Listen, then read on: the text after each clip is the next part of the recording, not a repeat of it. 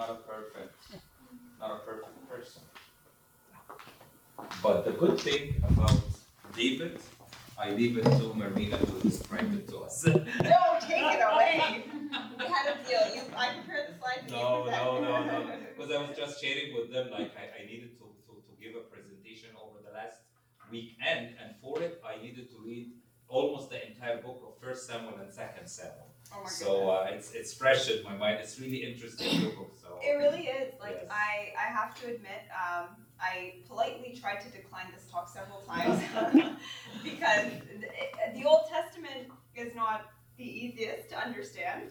Um, and this series has been really helpful, I guess, in, in making it a lot more relevant. Yes. Um, especially, I think we've had a lot of talks like relating it to the prophecies in the uh, in the future, which is incredibly helpful. The Book of Samuel actually isn't a very heavy read. I, I did read the first and second one for this talk. It's a lot easier than like Kings and Maccabees and all of that. Mm. Um, to start off though, I, I love puns, so we have to start off with puns because I just love them. Um, so I'm in the, med- the medical field, for those of you who don't know. So um, I guess my first biblical related pun joke is, where does medication first appear in the Bible? Yeah, I didn't get it either. So it's when God gave Moses two tablets. Yeah. Although no one calls them tablets anymore. People call them pills, but anyway. Totally unrelated, medical, but I will say another one. I have three in total, and I have to look, actually look these up. What's a missionary's favorite car?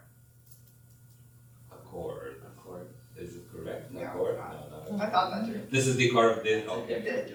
Yeah, it's a different one. It's a different one. It's a different one. I go all out. It's a convertible. Got it? Convertible. Uh, okay, last one. I promise. Last one. I have a million of these, but I had to pick my top three. Um, they're easily Googleable. Um, did Adam have a date with Eve before they got married? No. No. No. They had the forbidden fruit, not a date. Get it? Date? Date? Yeah? No? Okay. It's cute! It's really cute. Okay. So no, I guess they were married already. So anyway, without further ado, so what I did is um, we're going to go through like an overview of the first book and second book quickly, and then we're going to focus on two specific characters in uh, mostly First Samuel, and I guess David takes over Second Samuel as well. And we'll go through um, a key verse and repeated themes. So there's lots of repetition, and that's because repetition makes things stick. Uh, if you have questions in the middle, um, feel free to ask. I'm not an expert on this, like, at all. So, Abuna, we will defer to you when we need to. Okay. Where's it gonna go? There you go. So um, Samuel, obviously, is the author of the first and second books of Samuel. In some Bibles, particularly, I believe, the Protestant ones, it's actually called First Samuel, Second Samuel, and then First Kings and Second Kings. I actually learned this when I was doing this talk. Um, in the strict, strict Orthodox Bible, it's actually First Kings, Second Kings, Third Kings, Fourth Kings. So if you're looking for the books of Samuel in an Orthodox Bible, you won't find them. Their First King and Second King. It took me forever. I'm like, my Bible doesn't have Samuel in it. And then I found it. Um, Is Samuel the author of both? So in some of them it says um, mix of Samuel, David, and Solomon, I believe. Right? I heard the prophet. Or Joshua. Yeah, yeah, prophet, uh, I heard Nathan. For Second Samuel. For Second right? Samuel. So it's a mix of both of them yes. for Second Samuel is what I heard. Some people say um, parts of it are David, Solomon, and Joshua. I couldn't find a source to like solidify all of them, but First Samuel is definitely isolated Samuel. Mm-hmm. Second Samuel is a mix. Mm-hmm. Uh, this one is particularly, this slide is particularly for First Samuel. So it's interesting because both books of Samuel can kind of be cut down straight in the middle for different life periods.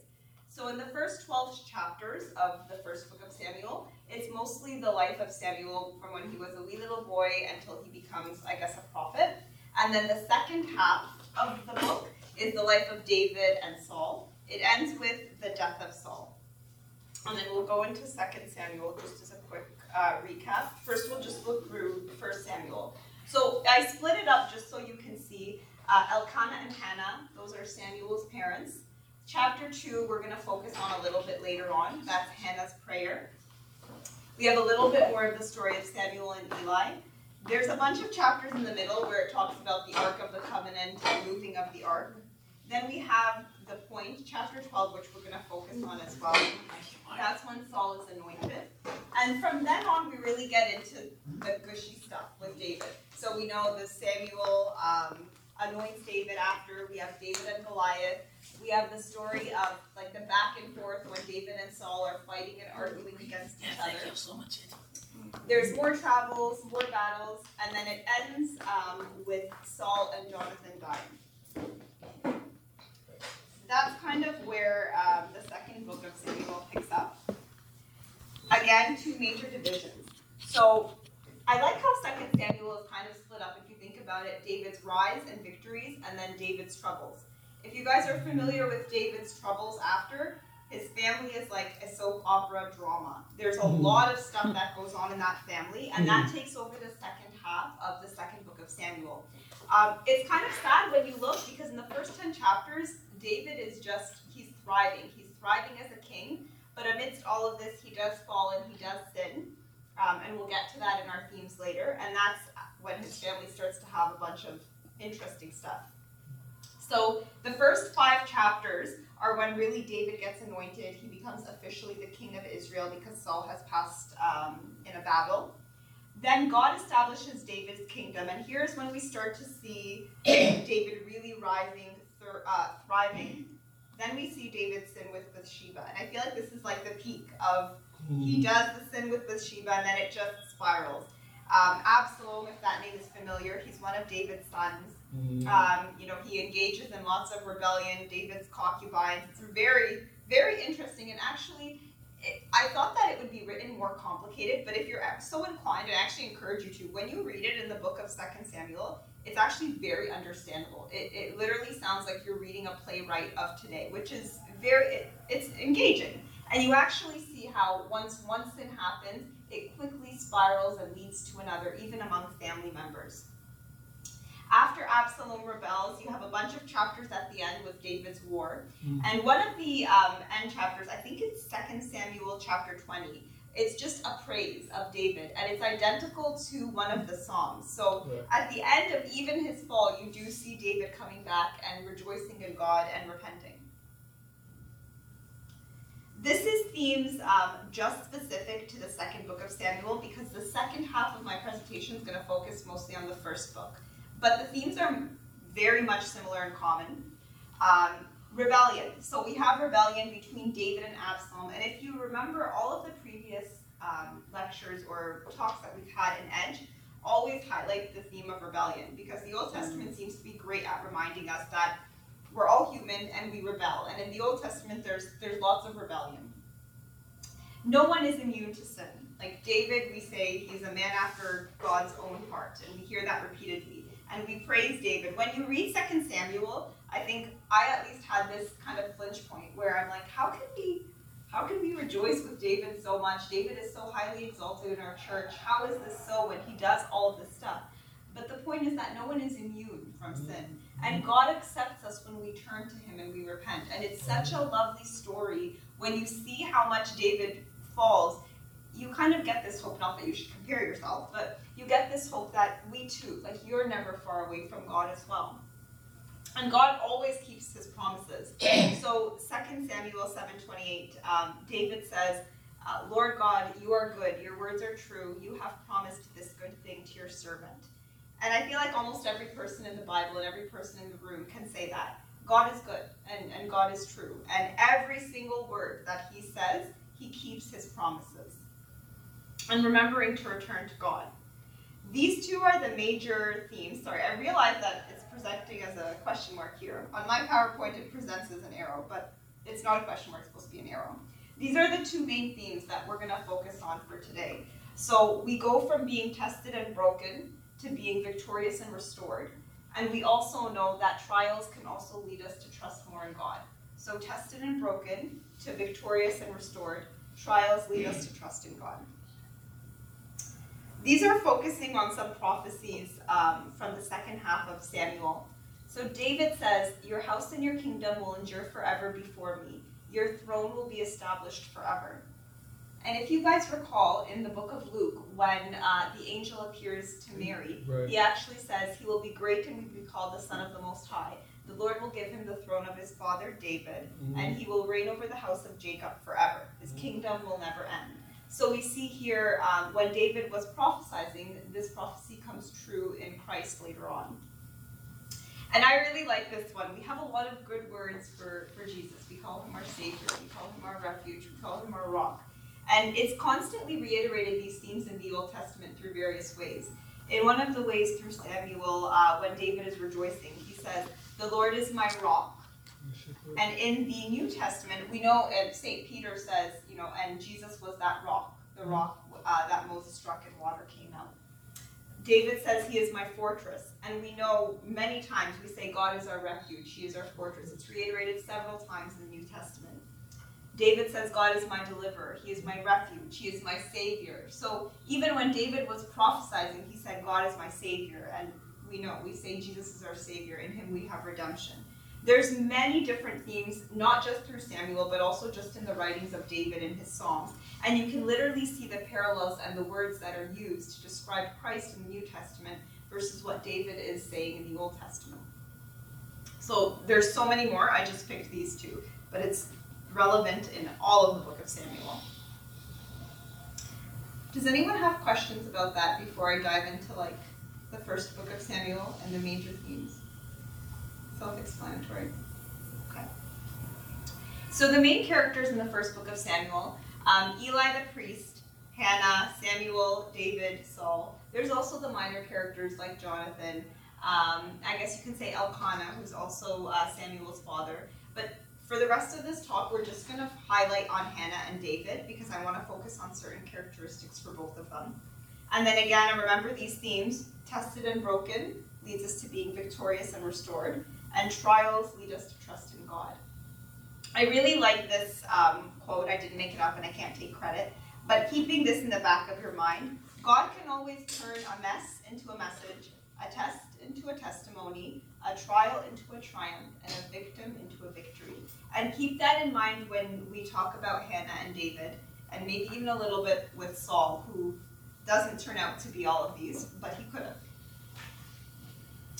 This is the key verse, and I have an easy way to remember at least the passage, but I'm sure all of you guys have heard this verse at least one time or another.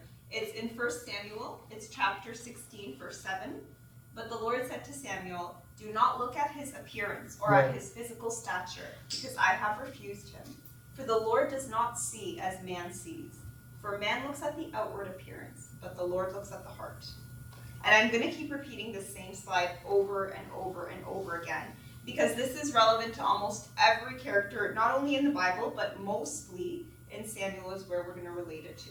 So if you can't remember the word for word, essentially the message is humans look at the outward appearance. We use our eyes, and we use our eyes only, both to look at others and a lot of the times to look at ourselves. But God always looks at the heart. And thank God he looks at the heart, because so many times what's on the inside can be very different than the message or the appearance that we give to ourselves or to other people. Um, and the easy way to remember it is, this is obviously First Samuel, so we know it's from First Samuel. And the chapter is sixteen, verse seven, so one plus six is seven. So First Samuel sixteen, seven. It's very easy to remember. Um, so, yeah. so, so his son was, son was, was um, Of a boy. Pardon me? Samuel, Samuel is a boy. Samuel is a boy. He said, um, the, the, the, the, um, the, the, the priest. So, so, so, um, you, you, you're calling me. Are you, is your name Samuel? No. Oh, okay. okay. so, so, so, so, the priest, so, Um, you know. Oh, when Samuel was a boy and he heard him say, Samuel, Samuel, and he was, yes, that's the story that happens when Samuel is young. So he's with Eli the priest. Right. You're absolutely right. Excellent job. And he hears someone say Samuel, and Samuel gets up several times and says, Eli, are you calling me? Right. And it turns out to be God. Yes. I remember that story. Uh, good memory. See, these are some of the stories that we remember that catch us a lot in Samuel. Yes, that's Samuel. Um, so I'm highlighting chapter twelve here, uh, just to relate it back to all of the previous talks that we've talked about rebellion, because rebellion mm-hmm. comes up a lot. And I feel like after hearing it so many times in previous talks, I would be very shameful if I didn't bring it up. So I just had to bring it up. Uh, there's lots of rebellion in the books of Samuel, but I, I do think it's important because in the Old Testament, so many times at least, I find myself reading it, and I wonder, why are we always reading about, and then Israel rebelled, and then God gives them a second chance? Like, it feels like it's, it just drags on and on because we get it already. But it drags on and on to highlight the fact that we really do this to ourselves. We rebel, but God never stops loving us. And we rebel, and God always gives us a chance again. And it's really interesting, when Samuel is anointing Saul, he tells them a very clear message. Did God really want to give them a king? Do you guys remember? Like, was God like, okay, go anoint Saul? No. No, no right? So they asked for a king. Right. They asked for an right. earthly king, even though they had God and they had proof that God was there for them the entire time.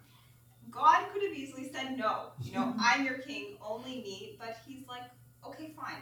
You know, we'll anoint a king. And so Samuel gives them a very, very clear message in chapter twelve. If you fear the Lord and serve him and obey his voice and do not rebel against the commandments of the Lord, then both you and the king who reigns over you will continually follow the Lord your God.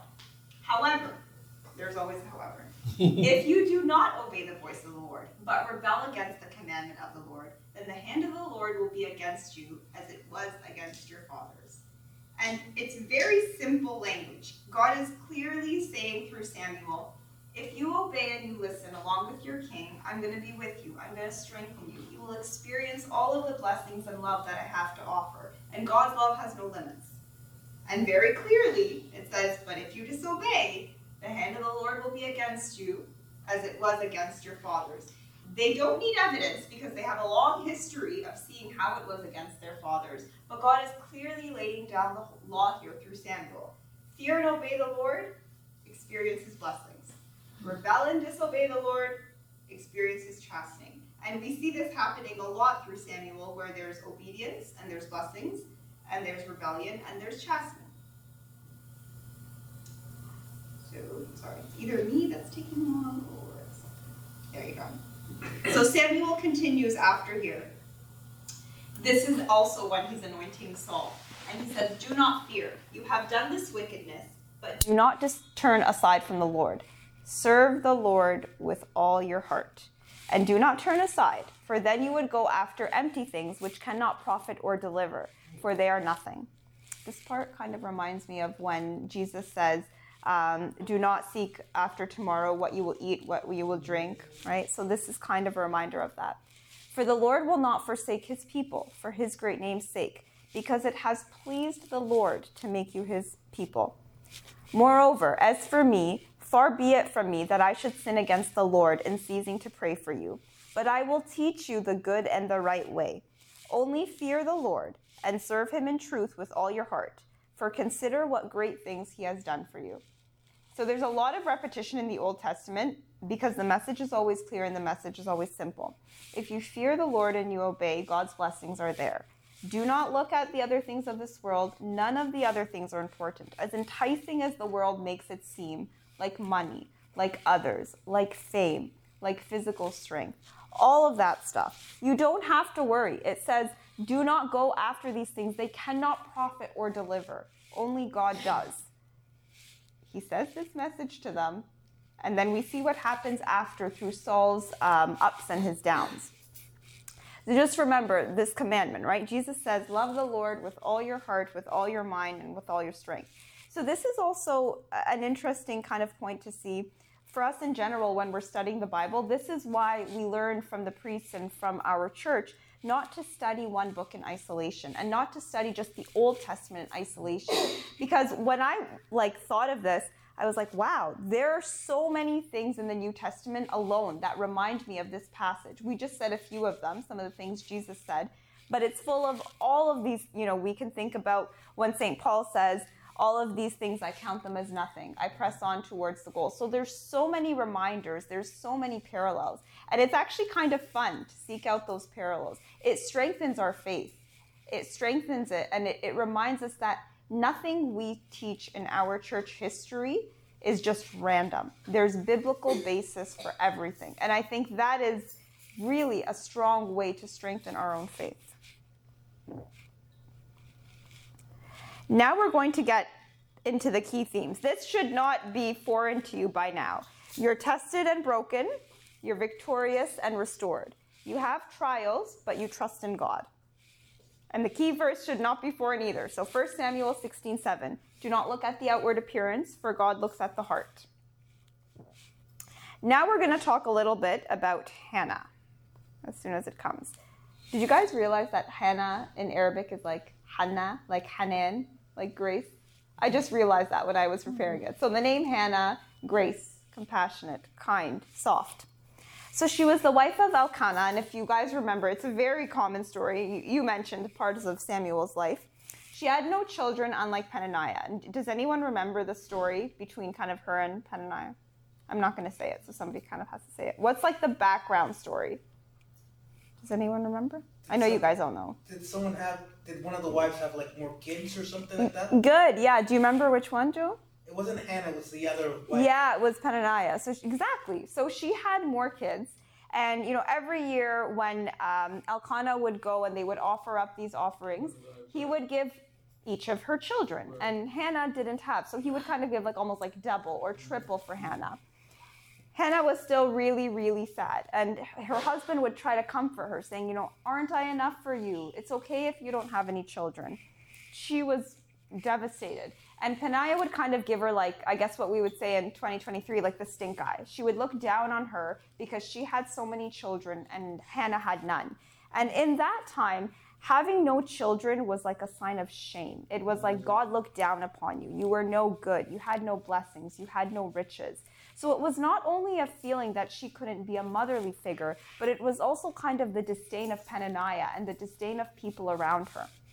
Like, she was tested, and she was definitely broken. She was definitely tested and broken, and she definitely went through a trial. And she prayed about it. She took her trials, and she put it through full trust in God. And when she went, do you guys remember what happens? I know you do. What happens when she goes into the temple to pray? Who sees her? Eli saw her, Eli the priest. And what did he say? Yeah, so he thought she was drunk because she was crying and praying so much, but she, the words necessarily weren't coming out, so she was moving her mouth, and he kind of shamed her. He was like, why are you drunk? Get out of here. And she says, no, my Lord, I'm I'm praying for a son. I really want this from God. And, and she trusted God. So she took her brokenness, and she laid it before God in the most honest and open way. She had no shame in taking her brokenness to God. She had nothing to hide from God. She truly, truly waited on God as she prayed. And God saw that. God saw it, and he rewarded her. And not just any random son. He gave her Samuel. Samuel the prophet, which is a huge blessing. So she, she was barren. She was broken, disdained, ashamed. But she took her broken heart and she turned it, sorry, into an honest prayer. She says to God, O Lord of hosts, if you will indeed look on the affliction. So she was afflicted. Afflicted means to be hurt, to be wounded. Of your maidservant, and remember me, and not forget your maidservant, and grant your maidservant a male child. I will give him to the Lord all the days of life of his life, and no razor shall come upon his head. So even when she says, you give me a son, she's going to give that son straight back to God. Like, how humble is that? I will give him right back to you. And the word maidservant is a very humble word to use. To be a maidservant means to put yourself at the feet of your, of your owner or of your king. So even when she's praying here, she says, look upon the affliction of your maidservant. Do you remember who else kind of said she was the maidservant? Saint Mary. Or the hand, good, or the handmaid of the Lord, good. Very good, Saint Mary. There's beautiful parallels between Hannah and Saint Mary that we're going to go through. So despite everything that she went through, Hannah did not forsake her trust in God. And so many times we're probably a Hannah. When we have times when the world looks down on us, we have time when we look down on, our, on ourselves, where other people might say, oh, you're not married. Oh, you don't have kids. Oh, you don't have a job. oh, you're too fat, you're too skinny, you're too tall, you're too short, you don't make enough. There's a lot of times, and sometimes we say that to ourselves. We all have a little bit of a Hannah inside of ourselves. Hopefully we can follow the other side of Hannah, which brings everything before God, brings our brokenness in all its misery and lays it before God and really prays a prayer just like she said. She laid it before God and said what she wanted and said how she felt. But it also says something to her faith. She's saying, if you give your maidservant a child. So she has that hope that God will answer her prayer. Um, Lux. Pardon me? Lux. L- Lux. Lux? Yeah. I'm not understanding. the, the, the razor. Oh, the razor of hair. That was Samson. Close. So again, if you looked at Hannah's outward appearance and you did not look at her heart, according to Samuel sixteen seven, you would think, look at Hannah. She's nothing. She has nothing. She's barren. But again, God looks at the heart. So we can see she was tested and broken. Was she victorious and restored? She was. She definitely was. She went through t- trials. Did she use them to demonstrate her trust in God? She most definitely did. This was really cool. This was fun for me. I loved color coding these next two slides. So in chapter two of the first book of Samuel, Hannah is kind of having this prayer where she talks out to God, she explains what she wants, and she rejoices.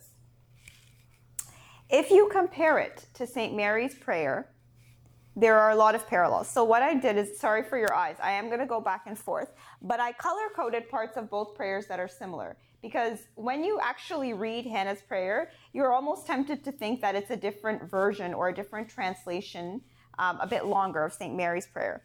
So mo- when I was growing up, my grandma and, and mom had this thing, is every year during Saint Mary's fast, we would memorize Saint Mary's prayer in Arabic and English. So for those of you who know, um, you know, it's my soul magnifies the Lord. Ta'azimik al-bi, something like that. I don't know it in Arabic so much. I know the middle part. But anyway, um, let's go through it really quickly. So Hannah starts off with, my heart rejoices in the Lord. My horn is exalted in the Lord. I smile at my enemies because I rejoice in your salvation. Doesn't it always, like, my soul magnifies the Lord and my spirit has rejoiced in God, my Savior? Both of them are kind of in a broken spot. Hannah is praying this when she's broken. She doesn't have her son yet.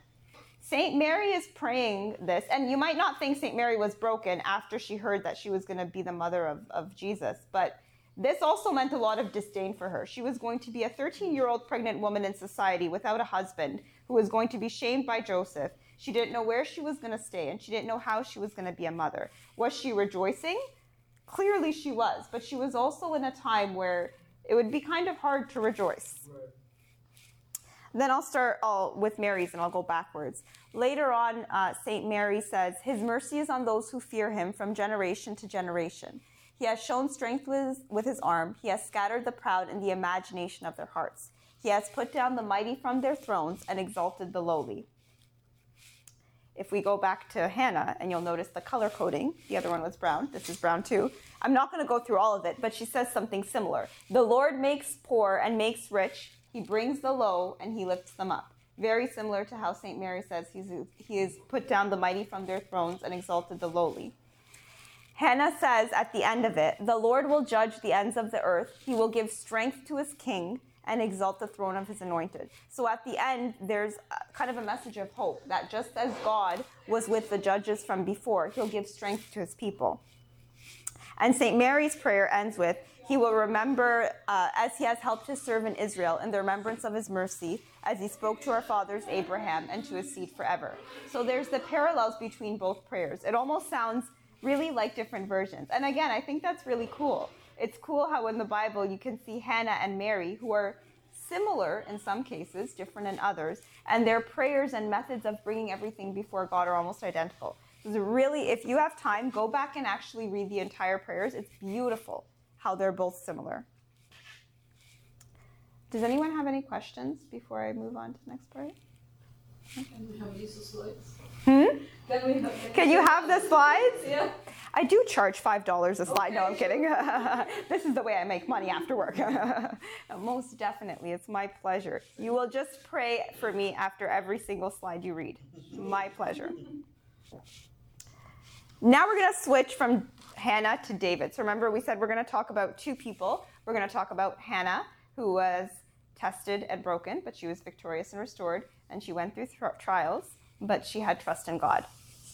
I'm sure if you think about what we just talked about, you will see that David also goes through very similar things, but we'll go through it. So David, we know he was the youngest son of Jesse, and he was chosen to be king after Saul kind of had his glory days and then not so glory days. Um, what I want you to focus on is, is this verse just on this um, slide. The Spirit of the Lord came upon David from that day forward. The Spirit of the Lord came upon David from that day forward. Does anyone remember where the Spirit of the Lord kind of does not come upon someone and is removed from someone later on? Who? Saul. Saul, yeah, exactly. So, I, like, I, I think it's no coincidence the way this stuff is worded. The Spirit of the Lord comes upon David from that day forward, and then we read later on, which we'll talk about, that Saul has some distressing voodoo spirit, and that the Spirit of the Lord departs from Saul. So again, we see those contrasts between both characters. We know the famous story. This is like the only story that kids know about David, right? David takes these rocks, he throws them at big, scary Goliath. Goliath falls down and he's dead. And the part that I want you to focus on is, uh, I come to you in the name of the Lord of hosts, the God of the armies of Israel, whom you um, have defied. In the story of David and Goliath, when Saul kind of says, okay, David, fine, go out and fight Goliath, even though you're a tiny boy. Do you remember what he tries to give David before he goes out? Armor. Armor. He gives David his armor. armor. I remember when I was a little girl, I would watch Superbook. I don't know if you guys remember that. It was a cool show. It was like a cartoon show with awful audio, but it was of kids, and they showed them going back to the Old Testament. And I remember um, seeing David wear the armor, and he would fall under the weight of the armor. And it's it's reasonable to assume that, because David was only a little boy. And Saul put on the armor. And does David go out in the armor? What does he do? He just, yeah, like he takes it off or whatever he does. And he goes out and picks up these five little petals and fights with it. So this reminds me of the New Testament. Who talks about the armor of God in the New Testament? Do you guys remember? Yeah, so Saint Paul says, put on the armor of righteousness. So it's Ephesians six. I re- always remember Ephesians six because that chapter is so incredible. It says, put on the helmet of salvation and the sword of the Spirit. So David decided to put on the armor of God rather than to put on the humanly armor. So we're not going to look on the outward appearance. We're not going to look at the outward armor because God always looks at the heart. We always look at the inside. So some parallels between the Old and the New Testament. And then we have David and Saul, which is also like a soap opera and a drama as well. So it's like this back and forth. Saul gets jealous of David after David defeats Goliath because all of the people start saying, Saul has defeated tens, but David has defeated millions and thousands. Mm-hmm. And of course, Saul hears that and he's like, okay, this little kid David, no. And he gets angry. So now he seeks to kill him. And it's literally chapter after chapter of Saul chasing David, and David escapes. And then David has a chance to kill Saul. Does he? No. Well, obviously not, because it's like another ten chapters in the Bible, but he doesn't. He spares him. And then does Saul learn a lesson? He does not. he, do, he goes on, and he continues to chase after David, and he continues to try to kill him. Um. Even Saul's son, Jonathan, is like David's best friend. The brotherly love, which we could do a whole other talk about between Jonathan and David, is very, very beautiful. And Jonathan actually tells Saul at one point, like, why are you still trying to kill David? David has done nothing to you. And what does Saul do in response to that? He literally takes his javelin and like throws it at his son and says, no, you can't say this. David is bad and he must die. So Saul doesn't learn his lesson, despite being spared by David, just one second, despite being spared by David several times, and despite seeing that David means no harm, he still continues to rebel. Sometimes we get lost in our little battles. Sometimes God gives us chance after chance. Sometimes David sends us a Jonathan or a Samuel to say, wake up, maybe you need to take a step back. Maybe you need to really look at things. It doesn't have to be that you hate someone. Maybe it's just a sin that you've fallen into. Maybe it's something that you insist on doing it your way, and God gives you these little hints and says, no, no, no, now is time to wake up. Now is time to wake up. And we need to listen, because when we don't, we see what happens. Saul doesn't end up victorious here because the hand of the Lord always, always prevails. And ultimately, and, and unfortunately, Saul and Jonathan are killed in battle, and this is where the first book of Samuel ends, and then Second Samuel takes over. Yeah, did you want to say something? Okay. Saul was a king. Yes. David was a king. So, yeah. so, so David, you know, David. They weren't kings at the same time. So when Saul was anointed as king, he was actually anointed, and when he sinned, then God kind of said, David is going to be the next king, but David isn't officially anointed as king until Saul dies into the second book of Samuel. Okay. Okay. Uh, all right. So here, so this is a transition when we talk about Saul. So just from that brief, like five seconds about Saul, if you looked at the outward appearance of Saul, you would see someone who was very fit to be king. It says, like, you know, Saul looked very handsome. You think of the most handsome, I won't give you examples, everyone has their own handsome. Think of the most handsome person you can imagine. Um, if you're a woman, think of the most beautiful woman. You can look at me if you get inspired, no, I'm kidding. Um, God looks at the inward, he looks at the heart. If you looked at David and you compared him to Saul at the time, Saul looked more fit to be a king. He was older, he was probably more built.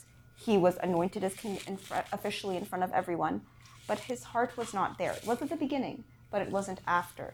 So a reminder, First Samuel sixteen seven. Do not look at the outward appearance because God looks at the heart. So now we're going to talk really quickly about Saul. He's not a main character in this talk, but I have to talk about him. He was chosen to be the first king, like we said, and, and jealousy just drove him to destruction. And a lot of the times we say jealousy drives us to destruction, but every sin can drive us to destruction in different ways if we're not careful. And it's easy to see, I mean, really, it's easy to see how Saul got jealous. He was the king. This little kid comes across and kills Goliath when David really shouldn't have been there in the first place. He was supposed to just be going to give food to his brothers. And he ends up becoming more popular than Saul. And you can imagine when Saul sees all these people going through the streets and saying, oh, David is so great. Like, Saul is kind of annoyed. I, like... When my sister was praised for winning a game over me, I was annoyed. So you can imagine, Saul had reason to be annoyed, but he let it spiral out of control. He didn't seek good counsel. He had Jonathan talking to him. He had Samuel talking to him. And he could have taken it back to God. He could have looked at it as, wow, David just defeated someone who was attacking my kingdom. He helped. And David meant no harm. But he didn't take those messages. He obviously dies in a battle. And this is the part where I said the distressing spirit from God came upon Saul. So remember, with David, the spirit of the Lord came upon David.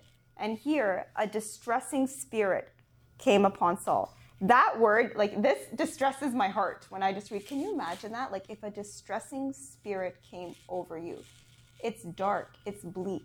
And Saul probably didn't feel so great on the inside doing any of those things. And that's a reminder, when we're sinning, we don't feel good on the inside. We know that there's something wrong. That's the Holy Spirit working inside of us. And you can choose to open your heart and listen to that. Or there's the word harden your heart. You can choose to close your heart and not listen to it. But God keeps giving us messages. So remember, David versus Saul. If you think about Saul on the outside, he looked great. But the inside is what we care about. Our two themes here, remember, tested and broken, we saw it with Hannah, victorious and restored. Trials, trust in God. They're red on my side because was Saul tested and broken? He was. He was definitely tested and broken when David was praised over him. He probably was tested and broken when he saw that Jonathan loved David so much. He had an opportunity here. Did he take it, and was he victorious and restored? He was not. Unfortunately, he was not. He missed that opportunity. He had a trial. And we saw, like with Hannah, and we'll see with David, there was an opportunity to put his trust in God. There really was several opportunities, actually. But did he take it? He didn't. So missed opportunities, really missed opportunities. It's unfortunate, but again, everything in the Bible is there for our lesson and for our learning. And Saul is a great example. We all have a little bit of Saul in us. Hopefully, we can take it and turn it so that Our tested and brokenness is victorious and restored, and our trials are used to trust in God. Before I recap, I'm actually just going to go back here to David. Was David tested and broken? Yes. He definitely was tested and broken. He was always on flight when he was fleeing from Saul. Saul kept chasing after him, and he was always on the move. He was never with his family anymore. It was like he could have had the one time of victory and restoration after he defeated Goliath. When he defeated Goliath, he was probably like, oh yes, this is the hand of God. This is great. Now I'm going to be happy with Jonathan. I'm going to be happy with Saul. And that's not the way things turned out at all. He trusted in God, and that's what he got. But he didn't give up hope. He still became victorious, and he still, he was restored. Even the second book of Samuel, there's a lot of stuff in that book. I'm not going to go through it. But Absalom, his own son, rebels against him. He tries to kill him. He sleeps with his concubines. One of his kids rebels. His daughter goes and sleeps. It's a mess. There is a lot of family drama. But in the end, if you remember what I said at the beginning, in the end, David is still victorious. David praises God throughout the end of the second book of Samuel because he repents and he goes back and he apologizes to God and he's restored. Did David go through trials? Yes. He obviously went through a gazillion trials. I'm giving a very brief overview. But he goes through several, several trials. Does he ever stop trusting in God? No. A very good proof of David's trials is just by reading the Psalms. Many of the Psalms are full of rejoice in the Lord, I praise you, God. But many of them start with, why have you forgotten me, my Lord? Why are you downcast, my soul? If you read them, you will truly feel how broken and how tested David was. And at the end of every single Psalm, if you read it carefully, I actually did this for fun, it's true. It always ends off with a praise, but I will rejoice in you, my Savior. My soul is disquieted, but I will rejoice. I will praise you. I will trust in your name. You have been good to me, my Lord. All of these Psalms, most of them were like written when David was on the run, or when he was fleeing, or when he was going through all of this family drama. Can you imagine that? Can you imagine being in your lowest point right now and just laying it before God like David did and saying, my soul feels like you're far from me, God. I am restless. I feel hopeless. My enemies, my sins, everything is on my head. You lay it before God that raw. And then you say, but I trust in you. I know. I know you've been there for people before. I know you've been here for me before. I know that even though I'm broken, I know that you can do it. And even if you don't fully believe it, it's okay. God doesn't expect you to have one hundred percent faith that everything is going to be okay, but just a little bit of faith, right? Just like Jesus said, just faith like a mustard seed. And David showed that. So was he tested and broken? He was, but he was victorious and he was restored. Did he go through trials? He did. But he ended up showing that trust in God. So I'm just going to flip forward. There's our key verse again. Actually, this verse, I mean, this really applies to David, right? If you look at his outward appearance, even after he became king when he grew up, what kind of king is always on the on the run? What kind of king has a family who utterly hates each other? What kind of king sins with a woman and then ends up killing her husband in return? That's the Bathsheba story, right? But God looks at the heart. And David sinned, just like Saul did, but what was the difference? He returned. Back he returned. He repented. He laid it before God and said, I'm sorry. I know I made a big boo-boo, and I know I made a big mistake. I'm a doctor. I say boo-boo all the time, okay? I know I made a big mistake, but I turn to you, and I trust you. It was uh, Adam and Eve. So let's just review. We talked about Hannah, and we talked about David, and we just have to talk about Saul's destruction. Were they tested and broken? Yes. Two of the three were victorious and resolved, uh, restored. Did they all go through trials? Yes. But they all used those trials to trust in God. So it's pretty easy. Tested and broken, victorious and restored. Trials can lead us to trust in God. Does this key verse apply to everyone? Yes. And remember, it's easy to remember because one six equals seven. First Samuel sixteen seven. Do not look at his outward appearance, because I have refused him. For the Lord does not see as man sees, for the man looks at the outward appearance, but the Lord looks at his heart. Does this apply to David and Hannah and uh, Saul? It does. So one key verse can apply to everything.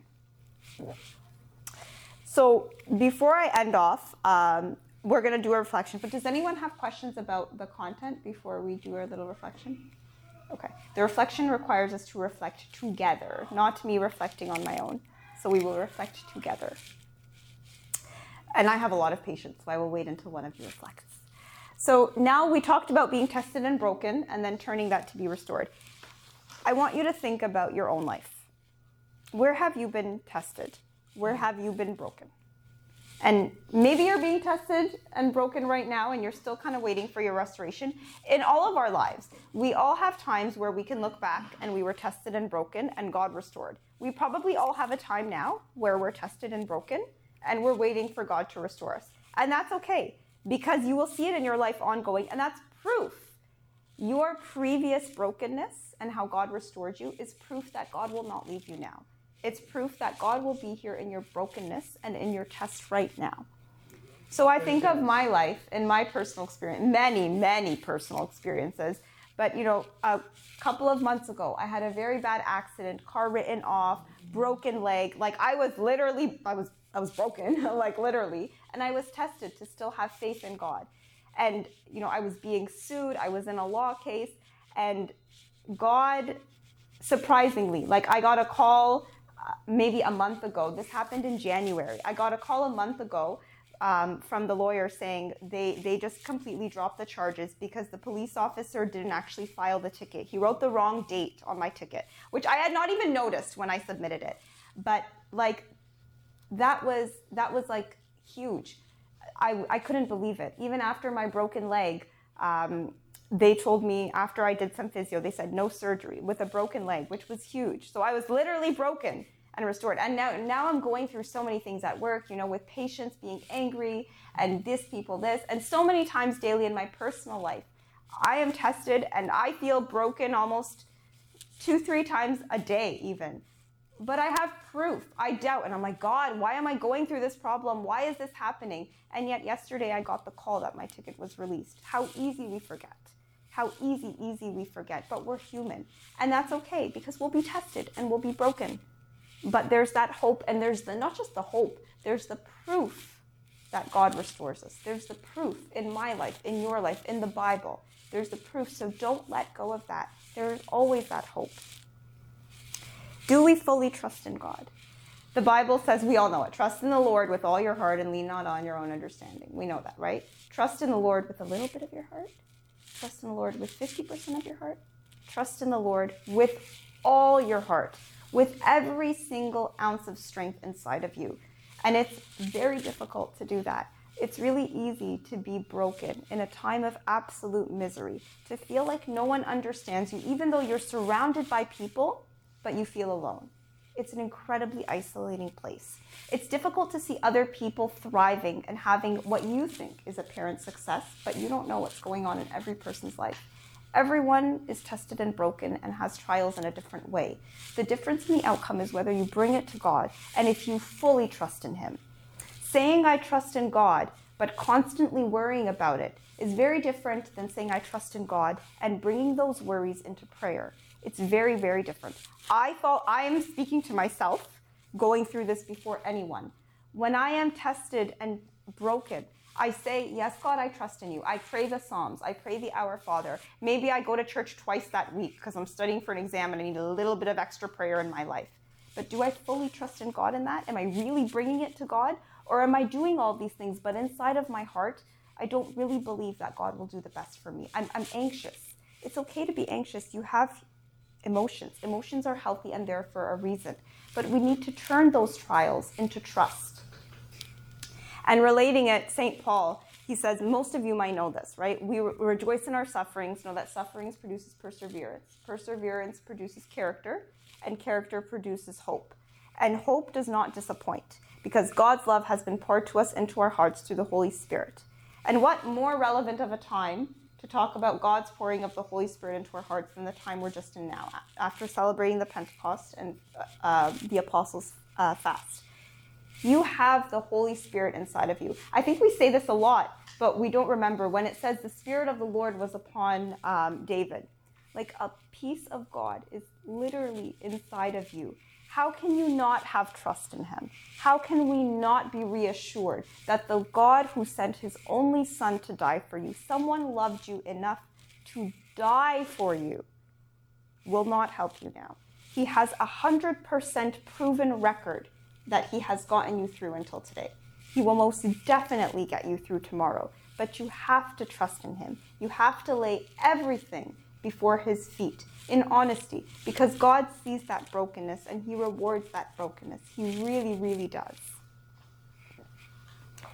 So who are you in the book of Samuel? I want you to go home. If you want to share, and I'll, we'll open up the floor to share, please do. Um, it's it's kind of nice to go home and have some, some quiet time today or sometime this weekend. Like, I really encourage you to do it. Choose a character in Samuel, whether it be Saul. We all have a little bit of Saul in us. We all have a little bit of Hannah. We all have a little bit of David. Choose a character and think, who am I? How am I like Hannah's brokenness? How am I like her earnest prayer? How am I different? Where in Hannah's prayer or in David's Psalms do I need to improve? Can I emulate? What can I learn from them? How am I different than them? What lessons can you apply in your life today? How is the Old Testament character relevant to me today? Where am I in the Bible story? I don't know if you guys know Abuna Dawood Lam'i. He's, yeah, he just did a Bible. I love Abuna Dawood. His Arabic, for those of you who speak Arabic, they're very, very easily understandable. He has an English, um, he has an English phrase, and he says, put yourself in the Bible story. And it's a great way to approach any Bible story you, you read. Find yourself in one of the characters in the Bible story. How am I like Hannah? How am I like David? How am I like Saul? How am I like Adam? How am I like Eve? How am I like Saint Paul? How am I like Saint Peter? How am I different? If you put yourself in the Bible story, it becomes that much more relevant. I love what Saint Paul says to Timothy. This, like this verse, I love a lot of verses in the Bible. This verse is like why you should read the Bible. All scripture is God-breathed and is useful for teaching, for rebuking, for correcting, for training in righteousness, so that the man of God may be thoroughly equipped for every good work. Every single verse in the Bible and every single story in the Bible. This is why, I mean, I guess I'm assuming this is why we're doing this theme in the Edge, because everything is written for our benefit. Sometimes God rebukes and sometimes he chastens. But so did our parents do so when we were young. We need that rebuking and we need that chastening, because it's like that rope that draws us back in and causes us to wake up. Every word of God is there for us. Every example of a story, whether it be someone who rejoiced and someone who trusted, or someone who fell and either had a happy ending or a not so happy ending, it's there for our benefit. So use it. One of the things that I learned to do is, I learned to do, it's kind of a cheap thing, but I'll share it. Every morning when I wake up, I have this thing where I literally have to count ten things on my fingers that I'm thankful for in the morning that was different than yesterday's. And I'm not allowed to repeat them. It's a little game I play with myself. And one of the things I was thinking of yesterday is I was thinking, thank you, God, for the YouTube live streams that our church has for us, that I can re-listen to sermons on and on again. If I can't go to liturgy that day, then I can watch the liturgy.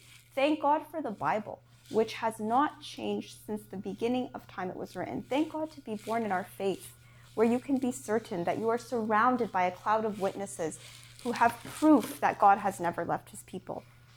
Use the Bible. Thank God for the Bible and use it. Use it to structure your prayers. Use it to learn lessons. Use it to have hope. If you think you're broken, we just saw there were some pretty broken people and they were all restored. If you think you're going through trials, that's okay. You can have hope and you can have trust, because we saw just in this presentation that you can turn your trials and you can use them to dig a deeper pit, or you can use them to trust and depend on God. And just like Hannah and David, they told God how broken they were. God wants you to tell him how broken you are. He's a dad. He's daddy. He says, Abba, Father, right? Saint Paul says we call him Abba, Father. Call him Abba, Father. And ask him what you want, but come to him with your whole heart, trusting that he'll restore you. The sacrifices of God are a broken spirit. The sacrifices of God are not a proud heart that thinks they can depend on themselves. It's a broken spirit, because when you take your brokenness to God, God will not despise. That's it. Thanks. Yeah, you don't need to clap. But does anyone? Well, but thank you. I appreciate it. Does anyone have questions or um, or comments? questions about something that wasn't clear? I'm actually going to make a comment. Sure. Comments gonna... about something that wasn't clear? no, no, I'm kidding. Go ahead. But I was actually, and I'm going to share this, I was actually really, really tired and exhausted today, and I was not going to come. Um, and God just wanted me to be here to listen to this. And Aww. It's all about His timing. Like, I could have, it's recorded. I could have listened to it next week, but it's really His timing. Like, I needed to listen to this today. So thank God. Um, thank you so much. Thank and, you. God um, is really good. Yeah, it, it was great. Isn't it amazing how sometimes, um, like, you hear something, or you, you read a Bible verse, or you hear a story, and it's like, you feel like God just, like, ignored the entire world and did it directly to you. Like, some days, like, I love the sun, and one day when it's sunny, I'm like, thank you, God, for the sun, as if God only made it sunny for me. But that's how good God is. Like, isn't it amazing how there are billions of people in the world, and yet God looks at you. He looks at you, and He has an exact plan for just you, as if you're the only person who mattered. Isn't that sweet? How can you not love a God and fully depend on a God like that? It's incredible. I, I really feel like, um, even though, like I said at the beginning, when I consistently declined this talk and was politely dragged into doing it, I can feel now on the other side why. Because I needed to read this. I learned a lot about the brokenness of Hannah and David. I, I learned a lot even in preparing. I learned so much in preparing this. I memorized, I made up the First Samuel sixteen seven seven thing so that I could remember that verse. I began to see myself in many of the characters, and I actually began to read the book of Psalms from the beginning to really try to see how broken David was and how he always ends the Psalms, and he does do it for fun. He always ends the Psalms with hope. So I, if you benefited, I think God really made me do this for my benefit. God is very good. Thank you so much. Uh, any comments? Anything? Well, thank you so much, Marina. Thank you, guys.